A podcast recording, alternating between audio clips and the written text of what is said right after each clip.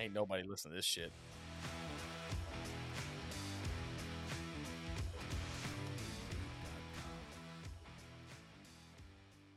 Welcome to the Beyond Our Service podcast. Where two veterans with wives and kids pretend to know what they're doing in life.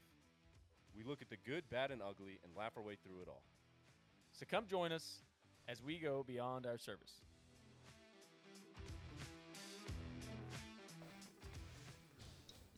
Welcome back to another episode of Zijunta. I am Steven, and this is Nash, Brian, and David. Hello, hello. Um, Greetings. it's been a minute since we've been together, so we are, uh, and we didn't read a book. We took a break. Everybody was traveling, had a lot going on. Summer, summer's over, so now we are back in business. So uh, we thought we would kind of get together and give a couple points, share some things that we did read. None of us read the same thing. We're going to go over that, and then just kind of give our thoughts and opinions, and then we're going to read. Um, we'll kind of be back on schedule for next month. So without further ado, um, who wants to go first? I'm just along for the ride. Oh, Thank you to our sponsor, Long Drink, the Finnish legend of 1952. Yes, indeed. who wants to go first? I can start out with an easy little book called The Go Giver. Heard of it? Oh yeah, I have heard of Yeah. it. Yes. I have Good not book. heard of that one. Yeah, it's a great little book. It's a real popular business book. Uh, it's an easy read. It's it's um it's it's if you've ever heard the Zig Ziglar quote, you can get everything you want if you'll help enough people get what they want. It's basically that. I don't think it, that quote's not used in this book, but it's it's basically that concept, and it's written. It's one of those books like. Uh, Mondays with Morrie or Monday Morning Mentoring, where it's a it's uh, the the way they do it is the there's a guy who's struggling with business and he meets this older wiser mentor and he goes and meets with him every day and has all these epiphanies and learns a lesson every day and it's a great book I would highly recommend it uh, it's a good one to do like in a in a team meeting type atmosphere where you guys all read it and talk about it Okay. um, but uh, really good I would recommend easy read maybe 120 pages or something like that Did you say who it's by? it is by Bob Burg and John David Mann. Okay. The Go Giver. The Go Giver. A little story about a powerful business idea. I'll second that. Really easy, nice read, good story. One to kind of go back to every once in a while. Mm-hmm. I also read a nice light read. Um, don't know if y'all ever heard of it. It's called the Communist Manifesto. That sounds like Oh, uh, written that by nice. Karl Marx and Frederick Engels. Um, not really much to say about this book besides um, Karl Marx comes across as a little whiny bitch, and um, also everything he predicted came out to be totally false. So not That's always nice. quite sure why he has so many followers, but um, I I know Nash read this one back in the day. Um, it's not a fun read.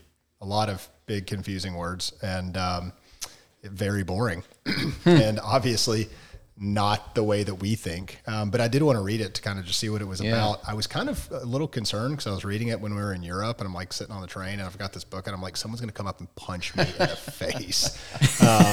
You're in Europe. It's okay. Yeah. So anyway, um, stupid book, stupid man. Um, glad it's failing everywhere. what do you think, Nash? Is it failing? I am pretty sure that Well, it I has think not we're- been successful anywhere. I mean, AOC is a big fan.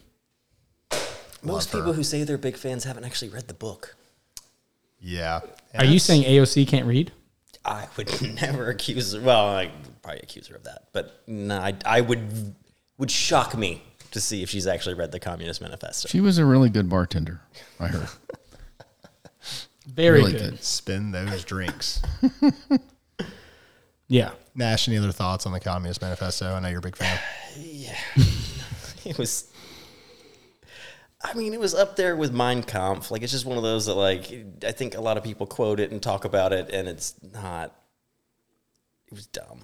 It was Yeah. late, late German philosophy, like late 19th century German philosophy. It's super dark, super fucked up, and not fun reading. Like, No. it- it's just, it's, it's very dry. It's No. very. Yeah. the aristocracy hates us. That's and that's it. But like, it's also completely different. Like that was a different time.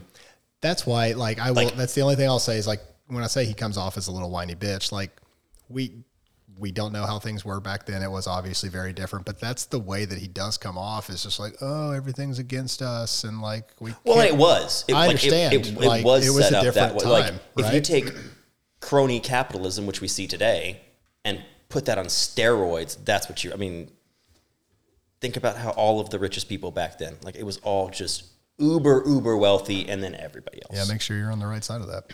yeah. I think we should give it a try, personally. I don't know about you guys, but as the veteran in the group, I think that's what I fought for is communism. For. I mean, against. Mm-hmm. No, no, I was kind of hoping that we would lose and that we could in, you know, enact the communist manifesto. We're gonna a lot more in taxes, so have fun with that. Fund oh. the government. Scary thought on that. I know we've got two money books. This is not from one of the books, but speaking of the taxes, I just read a totally terrifying statistic last night with inflation and with the rates going up. is that by 2030, our current debt load that we're going to hit servicing our $30 trillion loan that we have outstanding as a country, our current budget is going to be 100% allocated towards that debt load by 2030. Mm-hmm. So, I mean, we've been on that trajectory. yeah, For a our long entire time. budget will have to be allocated toward that debt load. Mm-hmm. I think taxes are headed upwards. Just a guess. Mm. Say Like what? 100%. 100%. It's going to be fun. We don't have a great track record of decreasing spending, so No. we'll see. Well, that's fun. On that hot hot note, Nash, did you read it all, or did you just turn your brain off Uh, for two straight turn, months? Turn the brain off for a little while. No, uh, I started Never Split the Difference again. We talked about that one. Uh, but I think we, did we cover that in the podcast? We have not. No, did me and we, you. you, yes. Because we read it. I don't know. Did we I think it was before we do did before it on the podcast. Okay. We definitely did it as Yeah, a because we read that a long time ago. Yeah, Um, I don't like that one. Just another one to pick up it's awesome. and read Great again. book. Yeah. Great book. Interesting on negotiations and all that from a, is it, he's FBI or yeah, FBI. FBI. FBI. FBI uh, hostage negotiator. Mm-hmm. Super interesting. And just a good read. Uh, so- uh, apart from the lessons, just, yeah, entertaining read. His stories and situations he was in. Pretty Yeah. interesting. Did you use those tactics in your recent deal that you closed? Nope, not at all. Hmm. Man. So I had just finished that book when I bought my house three and a half years ago. My first like really big real estate purchase, and I was jacked up. I was ready to go. I'm like, I'm gonna get this guy. I ran into a attorney slash engineer who also owned multiple pieces of real estate. And good lord, And he had his way with you. he took me to town. he was like Brian's son with Costco knives. Cutco. All I think Cutco. of is Costco. Sorry. Wheeling a deal and dealing ninja. nice. So um, I don't know why you guys have like five books. I read, um, I read like three or four, but most of them are fly fishing books. So what I like to do Please is when tell us more. yeah, yeah. I was going to make you guys. Can't wait. I was gonna have like ten points on just fly fishing things, but uh, Hey, let me get a pencil and I some decided paper. to change it. So essentially, what I like to do is like after reading like real books or adulting for a little while, I like to take a break from adulting and just read like straight hobby stuff. Um, I'm not into like nonfiction books, and so I just started reading. I found some books on, and actually one of them is frighteningly large on uh, dry fly fishing and um, different ways of nymph fishing on fly. It's a fly little rod. dry. Dry fly fishing. Yeah. This is going to be means it floats on the water. I don't really have anything to say other than it is insane. It's kind of fascinating how much time and effort, especially this guy. This is like the Bible of dry fly fishing. It's like a 300 page book on just like one type or style of fishing, fly fishing. And he went like he spent hours, like days and days scuba diving in rivers and they would run tests of like what flies got what kind of reactions from trout inside rivers. I mean, like the most incredibly detailed thing. It is mind blowing. So, uh, just the amount of like time as far as that goes. Uh, it was. It's still. I mean, for someone who fly fishes a lot, I definitely would. If you like it, like fly fishing, it was. It's fascinating, but. I'm only like halfway through it. It's I don't even know how you get that big. Probably gonna pass on that one. Well, you don't fly fish, but um, those were all good. So the other one that I did read, uh, there was one other one that was like a decent, like a real book, and then I read uh, "They Call Me Coach" by John Wooden. Was that good? It is. I'm almost done. I actually kind of forgot that I had like a few chapters left. So So it's great.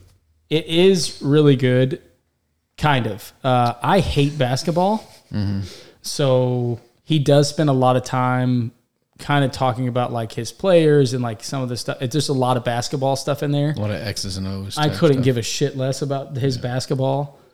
But like the overlying theme and like even inside that, it's really cool. Um, like just the stuff he says, like his uh, approach to coaching, his approach to coaching young men, his standards, uh, holding them accountable, and then his ability and willingness to adapt based off the talent he had. So he's very his his people management was insane. And I think that's truly what made him such an amazing coach was he was willing and able to see okay, I've got these and he talks about it in the book. He's like, "Well, I've got these five players and based off their size and speed and quickness, well this guy's really good at this, this and this." And it's all about the team concept and how do they fit best in the team. And uh, they took him a little bit and how, you know, how to look at our failures and dissect those and really hold himself accountable it's a really I, I mean even if you manage people i think it's still a, a good book to read if you like basketball it's probably a great book to read if you like basketball and you manage people um, it's a little more basketball heavy than i thought it would be but it is still really cool to see just the way he builds his teams and the why and all the things he puts together because he's just like i mean so he had Le- um, almost said lebron james um, i don't even he's, he keeps calling his real name Kareem Abdul-Jabbar, he keeps calling him. He calls him Alcindor. Lew um, Alcindor. But he said Kareem was and like how just insanely good he was and how all that was. He's like, so we basically changed everything because we had this guy who was so good at all this stuff. So we we formed our defense and offense around it. And the second he leaves, he completely changes everything they do. Like he's not sold or set on like, hey, I do this thing. This is the kind of basketball we play. He's like, no, I've got these five or six, seven dudes. I've always thought so we're gonna college coaches are always super fascinating for that very reason. I mean, be it football, basketball, basketball maybe a little bit more so just because it's so much more dynamic and you only have five players on the court. But like, do you think like football coaches, those guys get a roster like, oh, they want all these guys, but they get them for two, three, Mm-hmm. maybe four years, like. Yeah. And then all of a sudden you have new guys, and it's like, oh, your strength may have just shifted from offensive line to now you have great running backs, and go, Yep. like have fun with that. And that's why I've always thought like basketball coaches too. I mean, any any college sport, that like turnover rate of having Mm-hmm. to adapt on the fly every two to three years, that's kind of insane to think about. Yeah. like Texas A&M getting Johnny Manziel just as they went to the Yeah. SEC and they had the smallest line. I mean, they they would have I think had very little chance of competing in that league without catching lightning in the bottle at that exact Yep. time. And so they built their offense around that and then a couple years later beat Alabama. It's pretty amazing. Disagree. Mm-hmm. Totally Fuck disagree. So, So, what was your biggest leadership takeaway from the book? uh, man, I would say his um,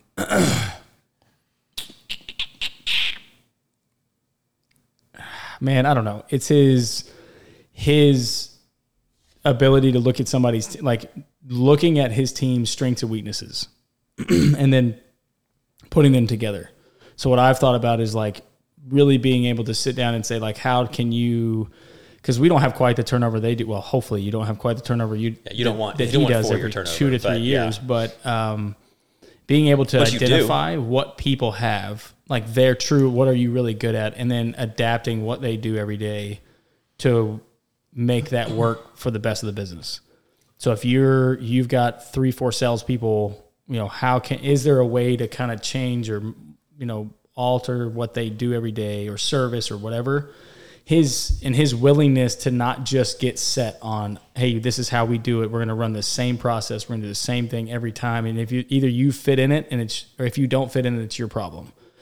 If he hired or you know if he had somebody a player that was really good at certain things, you know, it he found a way to alter and move and change the team, just tweak everything enough that it it brought the strengths out of everybody so that they could play the best as a team. And so that's the only thing I can think of that was just really cool and, and it's made me think a lot of like how can I look at my employees and kind of alter what they do to a degree. And like he says too, he's he's not changing like vastly changing everything, but he is changing stuff and he doesn't you know, you got to play with what the ta- what you have. And that's essentially what that's probably one of my biggest takeaways is just I guess not that like what is it the humility the I mean mm-hmm. he's not really he's not so stubborn to where he's like no this is what we do we won three championships in a row so we're just going to keep doing this shit How many He's like, titles "No, did he end up it." winning? 11? yeah I think it's ten or eleven Looks like that book was written while he was still coaching, so may not be complete. But I thought my I thought you know one of the hallmarks of John Wooden is I mean he was a big old school coach in the sense of he was a big character first guy right first it's about having good character and being a good human being and not just being not not being a good athlete at all costs but being a good human and then being a good athlete right oh absolutely so he held like really None high those standards long-haired hippies. and it was legitimately no long haired hippies. He, if you came in, he, I just like this last chapter, he was talking about it, and it didn't matter. national championship. Mm-hmm. So he said he had, Ten. They had one day they would come and get all their equipment, and they, when they got there, they all knew that everybody weren't allowed to have any kind of facial hair. Everything, everybody had to be clean shaven and a reasonably short haircut. And him and him alone was the only judge on what was reasonably short. Mm-hmm. And so he said he's like every once in a while I'd have some like stars or whoever would come in and kind of you know test the limits. He's like I remember I had two big players like I'm not even gonna say their name but they were very very good, and the anchors of our team and they came in with mustaches and sideburns that were too long. And he said, and he said, and for him I think it was I swear he was just a just a lead like a dominant fall kind line. you know you got to you're gonna I'm the coach so he said. uh what did he told him? He said, "Look, you have uh, 20 minutes to decide whether or not you want to play on this team or not." And they were like, "What?" And he goes, "You know exactly what I'm talking about. The razors in the trainer's office." And he said he waited, and then he's like, within 10 to 15 minutes, they were shaved, and they were like, I guess one of them was like, "You know, if you kicked me off this team, you'd be crucified." And he was like, "Are you willing to find out?" And so he did. He did, and then I guess he said one of them later was like, "Would you really have kicked me off the team?" He's like, "I guess you'll never really know, will you?" And yes, And so- Probably would, would've. Yeah, like Absolutely. and so he was the inspiration for Steinbrenner to do that at the Yankees really? which they have maintained to this day long after Steinbrenner was gone. But you still can't have facial hair and you still can't have long hair really. at the Yankee. yeah, the- I guess that's true. 'cause- I, did, I didn't realize that. Yeah. yeah, I didn't either, but I guess I've never, yeah, I've never like Is I've that never why? thought about it. But is that's, that why. Damon changed? Yes, that's the I did not yeah. even realize that. Yep. Wow. Yeah. Look, look, look, watch a baseball game with the Yankees in it, and it's Yeah. pretty striking how That's kinda wild. all American, Yeah. clean cut. Yeah. You know oh, they that's are, especially nowadays with all. I mean, everybody in baseball has freaking long hair, and Mullets and- Mullets, mullets, the mullets. and facial hair. mullet thing, so man. It's even more striking now. Hilarious.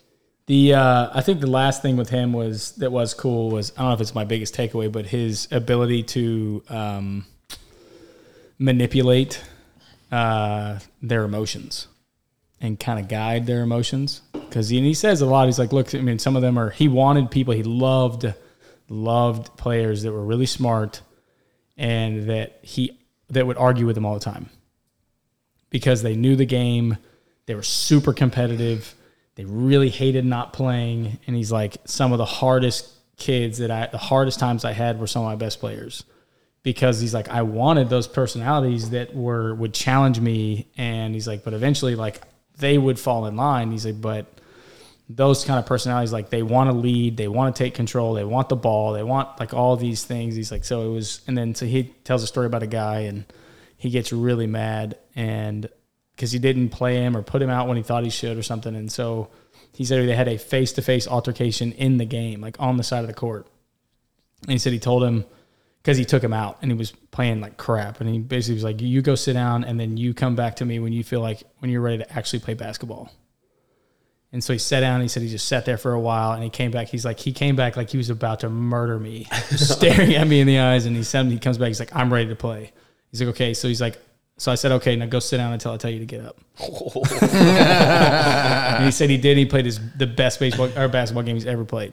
His second half was like insane. He's like he played out of his mind from that point on. It's hmm. just stuff like that is so cool to just you know I think have that's that. interesting. You you don't hear a lot about that with coaches. You just don't. That's not reported on much. Is the mani- manipulation. Mm-hmm. And I mean, I've always known this. The greatest coach that I've ever been associated with was a master manipulator.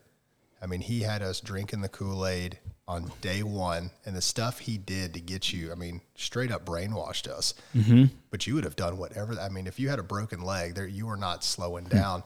And I swear to you, to this day, he's never admitted it. But one night we had a big rival, and we were in practice. And when we came out, our cars had been vandalized.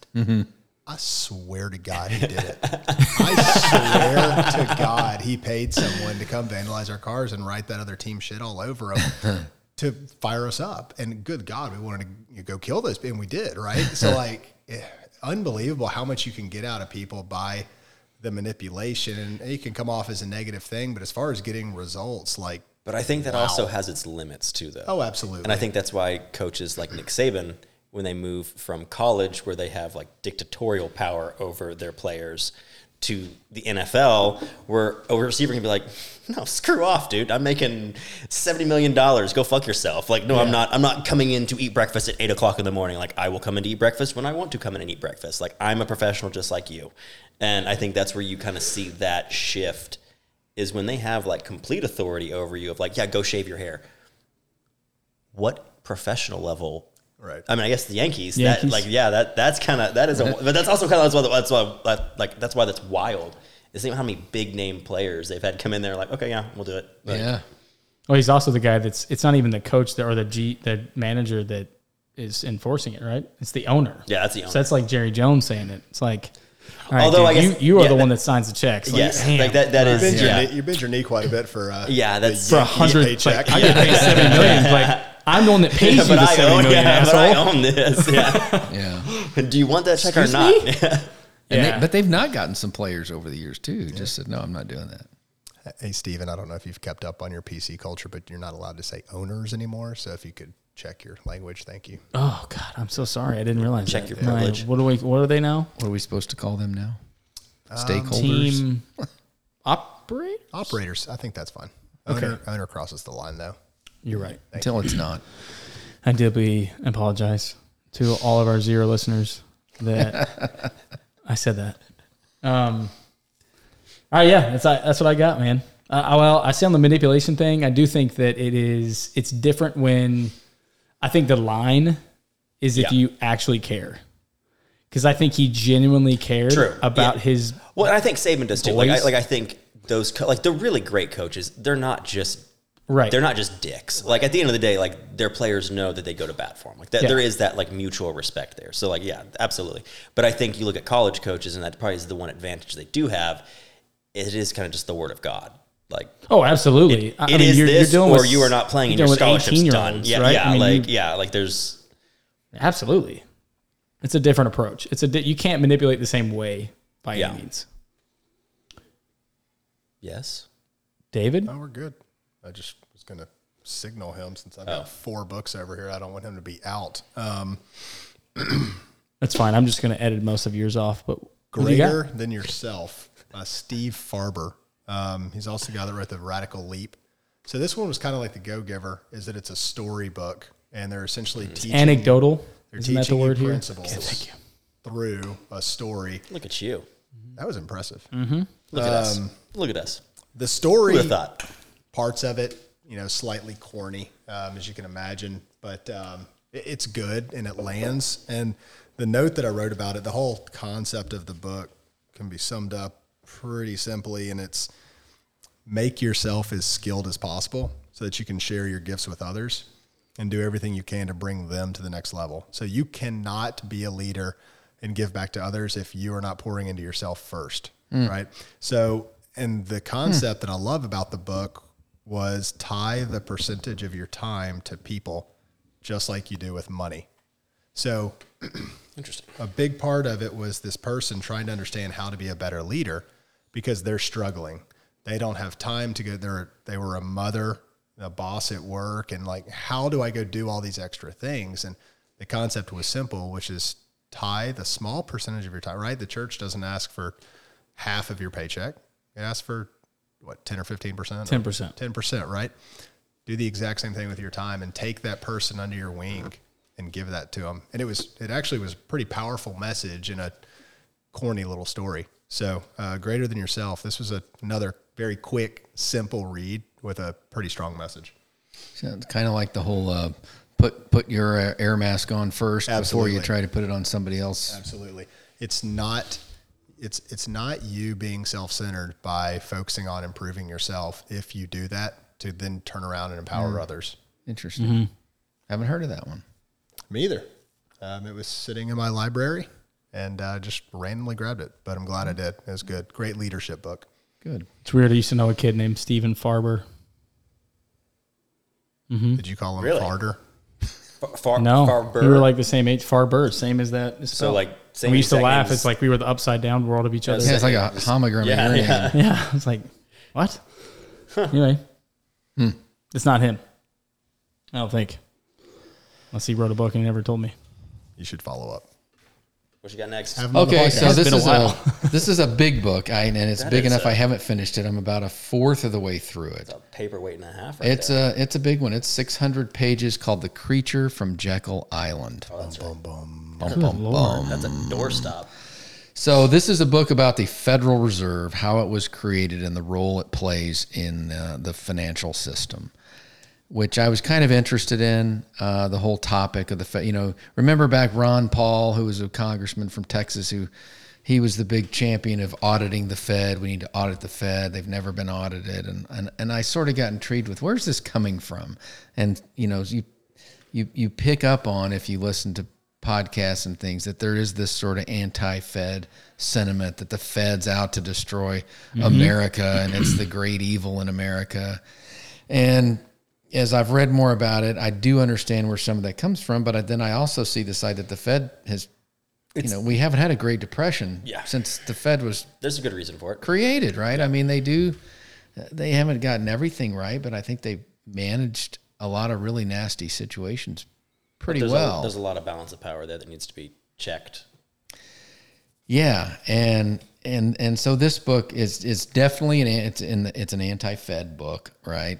Um, but it's very educational. It's very instructive. If you want to, it, you know, I learned a lot of things about it. I didn't know the Fed is really not. It's called the Federal Reserve, but it's really not a federal institution. It's a private institution. So just things like that. And it was the the genesis of it was was was a cabal of wealthy bankers like J.P. Morgan and and those guys back in the day who conceived this thing. And the anti-Fed theory is it was conceived to protect the rich. Yeah, the uber wealthy. The uber Rockefeller was a part of it.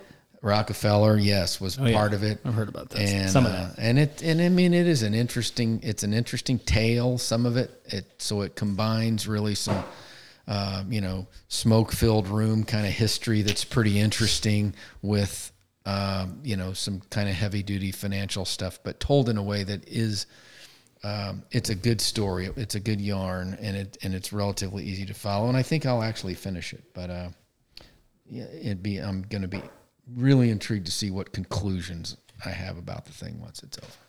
Let us know. Have any of y'all at the end of the year? not finished a book? You just said you think you'll finish it. dude. Oh yeah. Can oh, y'all can y'all just stop reading a book? Yeah. oh yeah. I Um, with ADHD, sir, I can stop anything in the middle of it and never think about it again. I'm a great book starter. I've never been able to do that. Oh yeah. I will almost always finish a book, but yeah, I mean, there are times, especially like some like these. If I get too, I guess that came more from like being a history major. When you read a lot of like historic, the Communist Manifesto, Yeah. you pick up on the thesis, and it's like, okay, I get, I get what you're saying. Right. Like, we're, we're done here. I don't need like I, I get yes finishing it, but the some of the books, especially the self help ones, were like the one thing. It's like I get it, I get it, Gary. Right, I get right. what you're doing here. Like it's one thing. All right, got it. Check. I don't need to read that 15 fucking times. Like I, I got it after the This first could have been a 12. magazine article. Yeah, yeah, like we could have wrapped this one up in the first chapter, Gary. Great examples, loved all of them, but I get it. Uh, you're driving the point home. I'm there. I'm with you. I agree. I'm done. Like So that's inter- I mean, that's a humongous book, and it's about the Federal Reserve, which seems like a pretty boring topic, but it's it's pretty entertaining read. It is. It's well written, um, and and the, he just he tells the story in a way that uh, you want to you want to finish each chapter. You want to see where the chapter ends, and that's the key for me to get through a book. It's not laborious. most of the time if i start a book and i don't finish it it's usually because i it's been because of this. Like i have a book that i am going to read for or i need to like actually read. So i'll start like a, a chapter just to kind of get a feel for it. I'm like ooh yeah i need to read that. And then sometimes like i'll walk by it one day um, 12 months later and i'm like oh shit i forgot i Yeah. even had that book dang it i need to read it so that's usually how it starts That Yeah. looks good. I should read that. I rarely oh wait, I have. don't finish a book because I decided not to finish it. It's Right, because yeah, I moved usually on to it's- something yeah, else and, yeah, and lost interest in Yeah. that book. um did you know it was that many pages when you bought it No, I didn't. And it's kind of hard to find. You're not going to find it at Barnes and I had to order it online and have it, and not it wasn't from Amazon. because I, it's anti-Fed. exactly. Huh, this isn't that been interesting? That's so weird. The man me, doesn't want you to how have some that books book. are so hard to get your hands It's on. it I've run is. into a Why is that the case? Right? Why is this book not on Amazon and hard to get? Strange. I mean, I think I paid Uh, forty It's almost for it. like Jeff Bezos wouldn't want you to have almost that book. right. what's Yeah, uh what's the book. At, um, Shocking. Atlas Shrugged. Atlas Atlas Shrugged. Shrugged. That one's not been a super easy one for me to Best get. Like book. all of them. I have it. Really? Best yeah, the movies are really hard to find. best book I've ever read. I agree. Atlas So- Shrugged. My favorite book. That's Nothing one sec- nothing comes profound. close. I think I've If they could get Maybe rid own of it. the speech, Jesus Christ, if they could just edit the speech, In what? The movie or the book? the book, it's like 90 pages. Oh. All right, don't. It's been a while since I read it. Oh, you need to go back. the, the whole book is perfection. I remember except the for love the scenes speech. being a little bit Ugh. long too. so like this I thought book. they were fine. There's a couple of them that I I bought recently. My wife may have been pregnant during that time. It's not a big deal. One of them was uh, philosophy books that I bought thinking they were they had been referenced like a hundred times. So I was like, I'm gonna buy this book, and I can't even think of it. It's over in my little shelves over there. But um, I bought it, and I was like, I saw was the picture of it, and I got it, and I sent a picture to Nash because he had read it in school. And uh, I was like Tuckum Berry, what's that guy's Oh name? yeah, yes. by whatever. Oh, It's basically a Frenchman. He is French, right? Frenchman that comes to the United States. I don't and think it's you like can say that Tocqueville. anymore.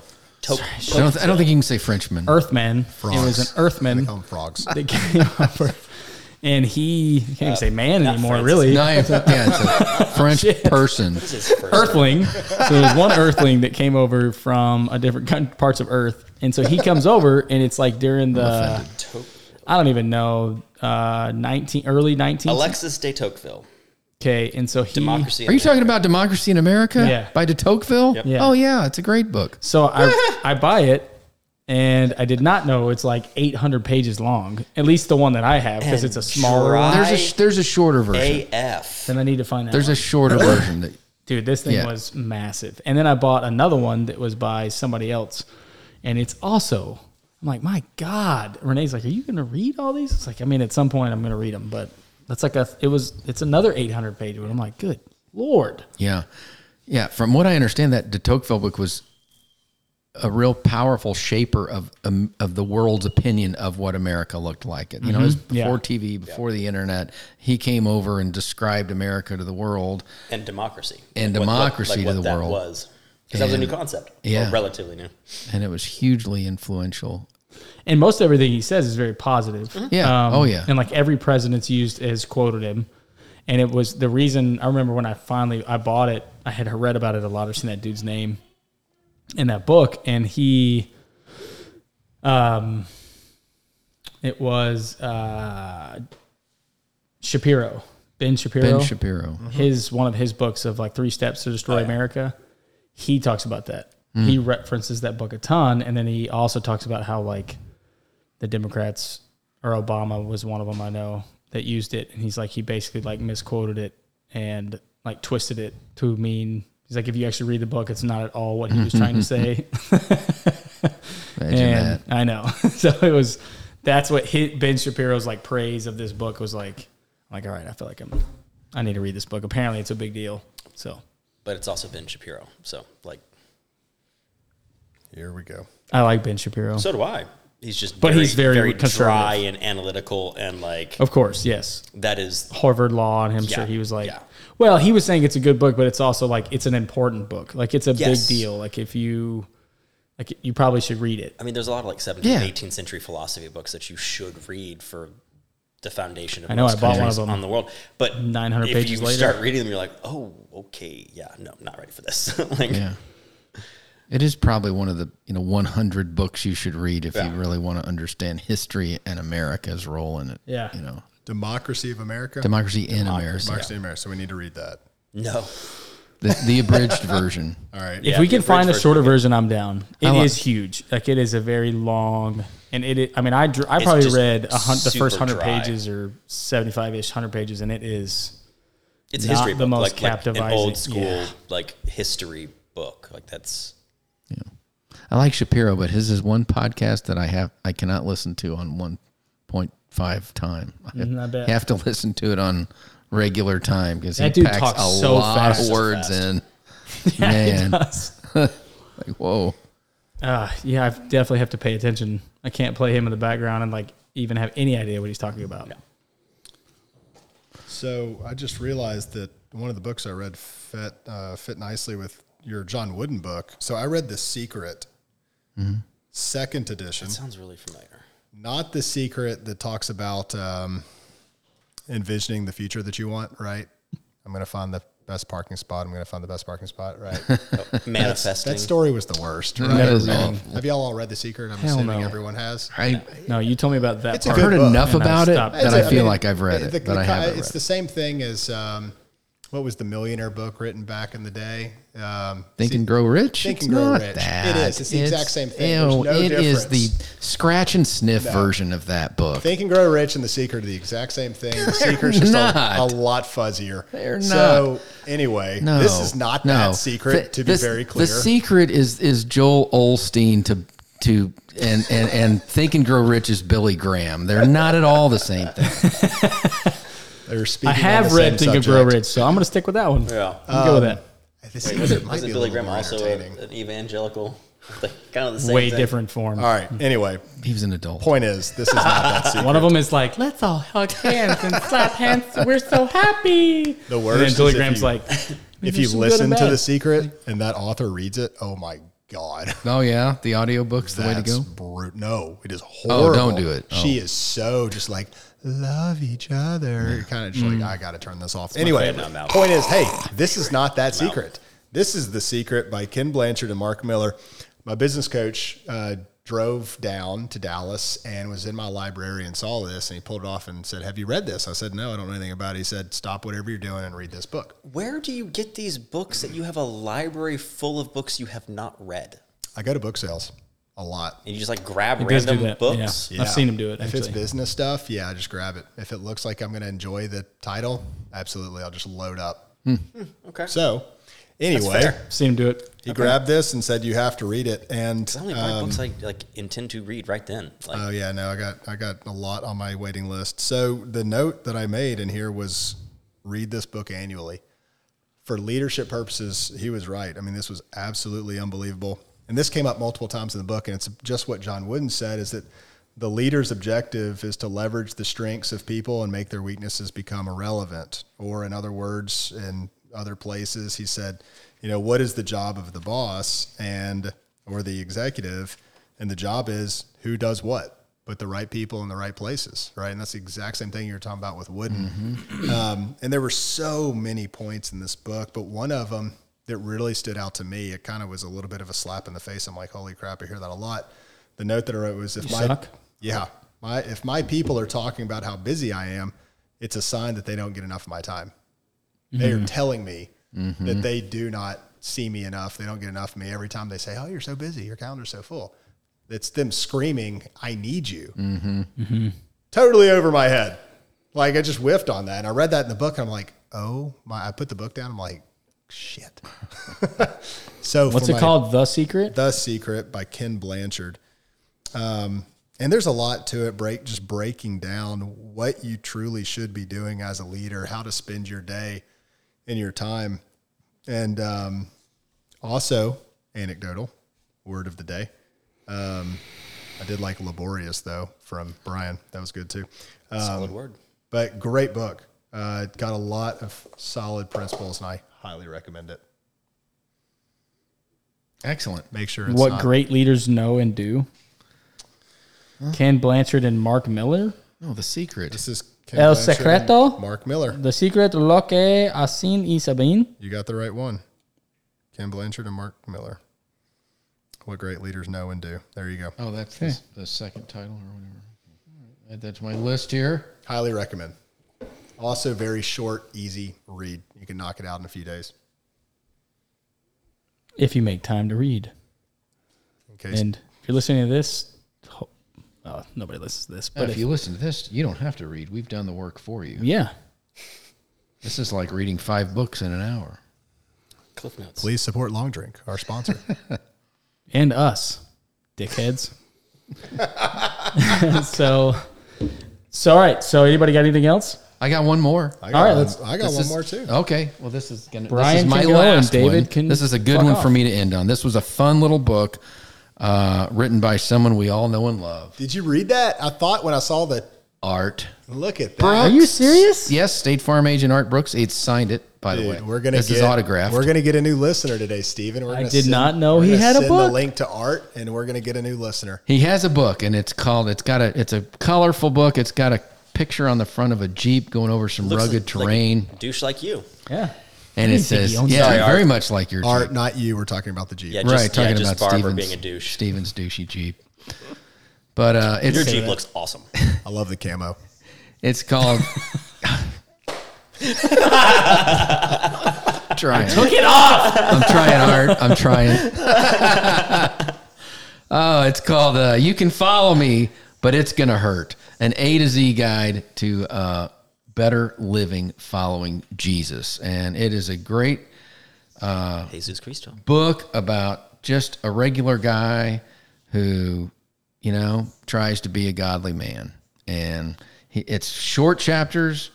It's a lot of personal anecdotes. Art's been on a lot of mission trips.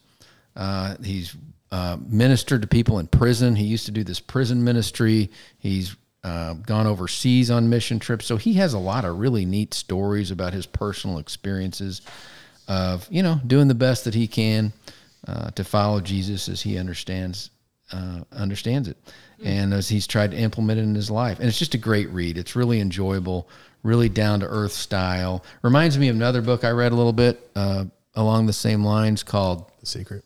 No, no, not the secret.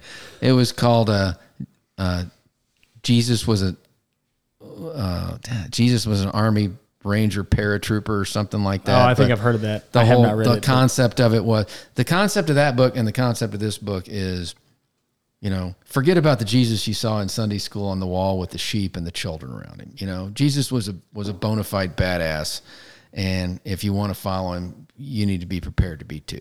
So very different kind of followership story than you typically hear in church or a lot of places, and it's great, and it really uh, is great for men, which is its intended audience. So you can follow me, but Lee. it's gonna hurt by Art Brooks. Highly recommend it. What is a man though? Dude, I didn't. Great question. Um, Anyone who identifies as a male. And there we go. Anybody, yeah, anybody who wants to be. Fun story. so about I that. didn't know that about any either one of them. I didn't know any of that you just said. Fun story about that book. Um, Art has been in our Coach P group, and he always he's very active. He gets on the calls, and uh, is, we know Art. He's he's hilarious. He's got a lot of dry humor, and he always chimes in. And um, you know, we, we've got hundreds of people that chime in, and they've been begging Art to write a book. That was the thing for the past year and a half. Is like Art, write a book. We want to see this stuff. And um, I reached out to him a while back, and uh, he said, "I'm actually writing a book." So we're gonna have to uh, throw this out to the group and get him a bunch of sales for his book because uh, this is awesome. Did it I'm just come out? Check it out. Very recently, yeah. Pretty recently, yeah. I got an early edition. I don't think that's the final version, but it is now for sale. Awesome. That's awesome. I didn't know that. Art's full of a lot of lot of wisdom because he's been around a very long Say, time. he's God, he's old as Jesus. He's older than- gotta. He knew Jesus. he was literally there. so he's got to know a thing or two. This is awesome. I'm gonna That's order, cool. order this tonight. Uh, great, David. What you got left, buddy? So I got one more. Um, you know, as the market started to get a little bit funky, um, I bought a Bitcoin book. It's called the Bitcoin Standard by um, a guy's name I can't pronounce. Anybody want to give that one a shot? Satoshi. Uh, yeah, no, Saifedean, Saifedean Ammous, That Ammous. sounds good to me. okay. I'm out. So um, I had heard a lot of good things about this book, and obviously a lot of people, friends that have been into crypto, and I never got into something I could not understand whatsoever at all. Every time someone's talking about, it, I'm just like, dude, I've totally lost. You lost me. I thought I would pick up a book and read it, and um, super, super interesting. The thing I liked most about the book was it started off with the history of money, um, and they were trying to find the closest currency in the history of the world that could kind of match Bitcoin. Um, and I don't remember exactly where it was. I just thought this was a really cool story. There was an island, a very remote island, and this was a long, long time ago, but um, they had these big boulders, and they had them in the center of their town, and the boulders were the currency, and the boulders never moved, but they would be assigned to people. So Nash would have a boulder, Brian would have a boulder, Steven would have a boulder, and that was your money. So if you wanted to buy something, Nash could trade his boulder over to Brian, and there was a public announcement that this boulder now belongs to Brian, and Nash no longer has it. The boulder meant absolutely nothing, but they could use it, right? And that's kind of the idea behind the Bitcoin is that you don't you don't hold it, you don't have anything, but is that there's a public stamp that can be seen and traced and moved around without anything tangible. And there's a finite amount of it. They did not have any other boulders. They're on a remote island. They couldn't bring other boulders in. They just had what they had, right? Until the white man came along.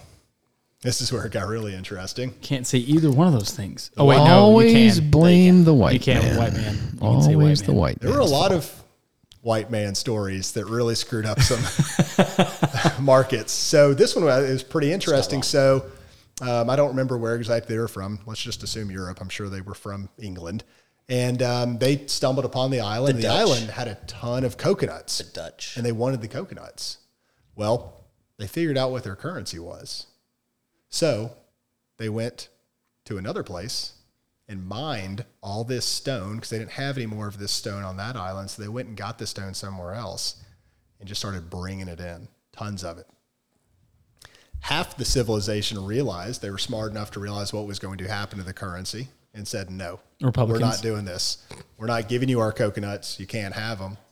The other half said, I'll give you some coconuts.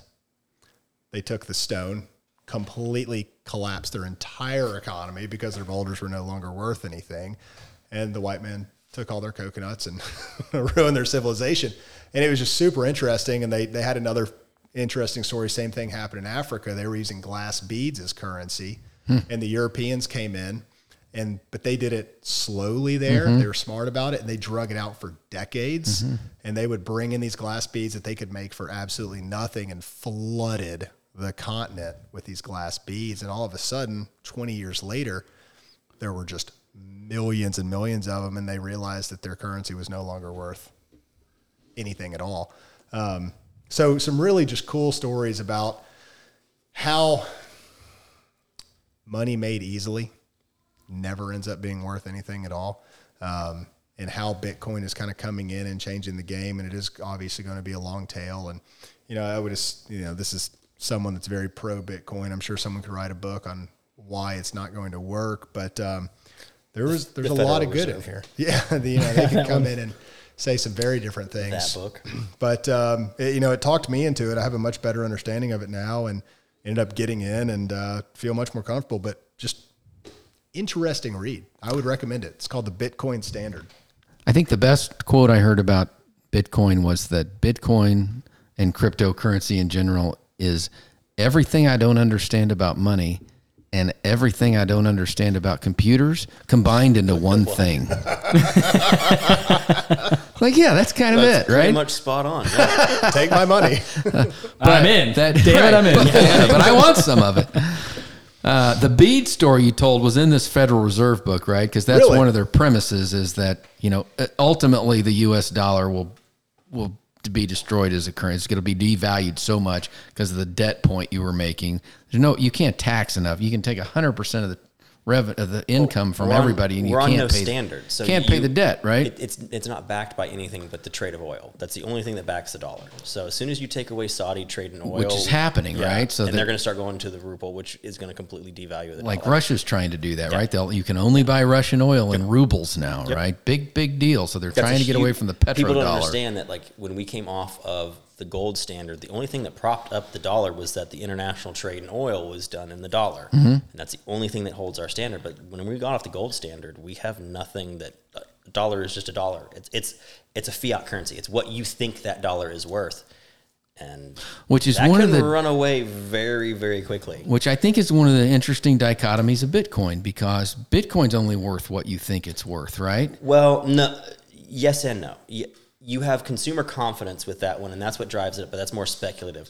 The problem with Bitcoin, why I don't see it becoming like a federal res- or like a federal monetary system. A, there's no tracking for it, so there's just a lot of shady shit done. And I know that's only like a small portion of the market. You had to have some Bitcoin nerds would tell me that I'm wrong, but you can buy sex slaves and fund international terrorism with Bitcoin. You can buy drugs. It originally like most cryptocurrency was used by the what the golden road at the very like mm-hmm. early days of the internet and the dark web. So you could buy whatever you wanted. And it mm. was just done in a way that I could I could have this transaction. I could put money in somewhere. You don't know who it came from. Now it goes to Steven. Steven doesn't know who it came from.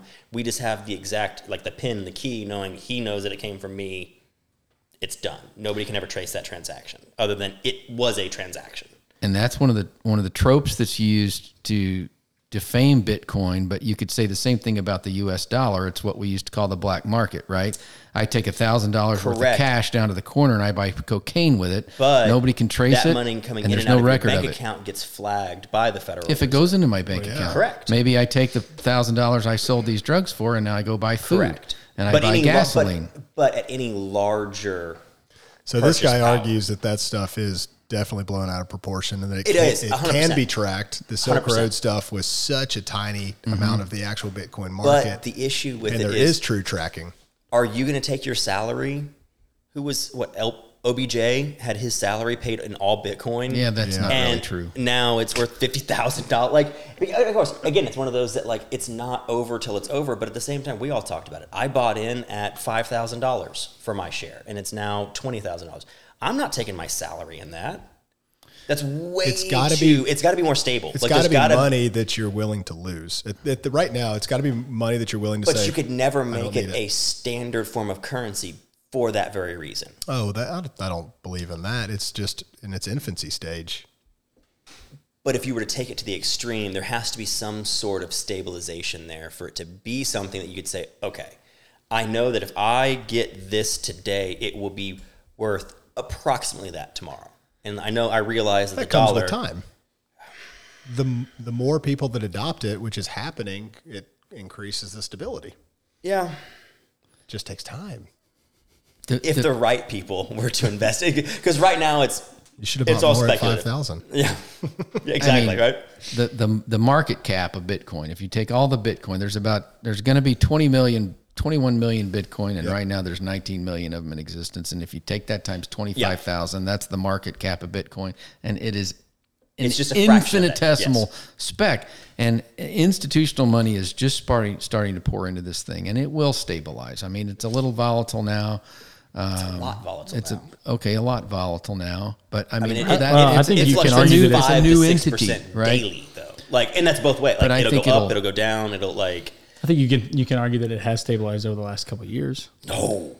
I remember seeing stuff where it's going up 150 percent, then it goes down 60 percent. The The, line- mean, it- the ups and downs the are not as that like- drastic. Within the last five years, it's been from 5,000 to 60,000 to 30,000 to 20,000 to 15,000 to, and I mean, you're, you're talking, But within the last year, it's 25 to 60. True, I mean, true. I think Steven's point is but that 25 to 60 is a, that, I know, I'm not it's saying big, it's it's stable. not as- it's- I'm saying it's more stable, less volatile than less it has volatile been. than it was. Yeah. Like the swings haven't been as drastic every single day. Where before you had, I mean, I remember hearing stuff that was just like, man, I was But worth in- 50 or worth Okay, but- 20, and now it's worth we three. talk, but we just- talk about right now how horrible 4% inflation over a month. You have that on a daily basis. There, Yeah, there, know that it there's where be- like that. That's where like that has to go down. Like I agree. Yes, it is more stable, but that's a very relative term when you're talking 15, 20 percent gains in a day. yeah, but I it's mean- not doing that right now. Well, no, it's not now, but you're still having five, six, eight percent swings. We talk about inflation of the dollar, and four a four percent change over a month time is dra- and that is drastic. That's huge. There's where like you'd have to have that stability come down and be so honed in that you would have more people who are more secure taking more out of. I will use this on a regular basis in a transactional sense because I'm okay with the stability. Well, I don't. You know, the it, the early case for it from Satoshi was as to use it as a transactional sense, but I think uh, this is just me, but I I think it's evolved from becoming a something seen as a currency to be used as for transactions more as a store of value. Yeah, I mean a long term investment. And I think yes. that is going to be the long term play. Now, I just read a thing the other day, though, talking about the Satoshi standard, which is go from bitcoins to Satoshis, right? Which there's a thousand Satoshis in a Bitcoin because people can ma- can understand that. But it's right. It's it's like like why nobody buys um, Berkshire Hathaway Class A shares, right? Because they cost But there's two the hundred other thousand issues. dollars. with that, with the blow up of crypto, now you have Ethereum, you have Ethereum Lite, you have shitcoin, dog, like you know, what I mean like you have you have Shibu that, that like blow up, and it, it's not that those aren't, but they do take some, they delegitimize the more secure ones with a just diversification, And then you a have the exchanges blow up, right? Yeah. Like what happened with uh, the the ones a, a Robin few weeks, Hood. not just Robinhood, but the one oh the big one that was that had the billions of dollars. Coinbase? No, it wasn't Coinbase. I can't even remember the name of it right now. Um, but anyway, it was a huge player in the space, and it crashed, and um, and it's one of the big reasons crypto went down so much. People attribute it to the interest rates and the stock market and all that, and I think it was more attributable to what was going on in the crypto space. But I don't know. It's going to be interesting. Interesting to see, and then of course blockchain separate. I think the blockchain technologies The are, techno- is here to stay. That the technology and that's gonna be a game is gonna- changer. yes, that is. There's a lot of application for that in other industries, And the that question, interesting. the question about Bitcoin is: is it is it the AOL and the MySpace? Is it the Yeah. early adopter that is Yeah. popular now but gets eclipsed by something else, or is it the first iPhone that becomes still the, The next right the Yeah. standard right? Yeah. It was interesting in this book, and once again, this guy's obviously pro Bitcoin, but dives into the crypto market. Um, but you know, he essentially says that everyone else is just a copycat. Yeah, for sure. There are other things that will come out as perks of some of the companies, but at the end of time, Bitcoin will remain the standard because they created the system, and everyone else is just copying them. So that, that's his take is that the, they may be the AOL, but AOL will remain king in this world. It'll be whatever the porn industry adopts. what was that? Blu-ray versus uh, the uh, eight, oh, what it's not was eight that? track. What is it? Uh, HD Betamax. Yeah, HD. Yeah, Beta- Well, that was VHS versus Betamax. Blu-ray was against uh, CDs. Yes, DVDs and no, it was Blu-ray and what was the And other one? DVDs. It's, DVD. it's, a, it's, it's a scene from Tropic Thunder where they're talking about it. It's like, well, you just really got to follow and see whichever the porn industry goes with, and that's going to be Um, I, I did see a recent article that um, awesome news. Tom Cruise is trying very hard to, to do a solo movie. bring of- back yes. his role of uh, what Les uh, what's Les his Grossman. name? Grossman. he wants so badly to recreate that role. I'm like, please God, one of the best I think all-time that's his best Tom Cruise role ever. Do you Ever. All right. Thanks, guys. Uh, hope that was enjoyable. Go out and pick out all these books and um, Support read our them. buddy Art. Support. Shout out to Art. Support. Support Art Products. Support Art Brooks. The you can follow me, but it's gonna hurt. An A to Z guide to better living, fo- or to yeah, better living following Jesus. Um, He's got Art large Brooks. Medicare supplement bills to take care of. Art is Brooks is Support him. B R U C K S. All right, that's it for us guys. We will come back for and then we'll put on our Instagram that I'll actually start using again. Um, one what book we dre- we decide to read next. And until next time, go read something. All right, end it, drop it, send it. This has been the Beyond Our Service podcast. If you like what you heard, please subscribe, review, tell your friends all about us. This show can be found everywhere major podcasts are available. And if you'd like to reach out, please head over to beyondourservice.com and let us know what you think or find out how you can be a part of the show. See you next time.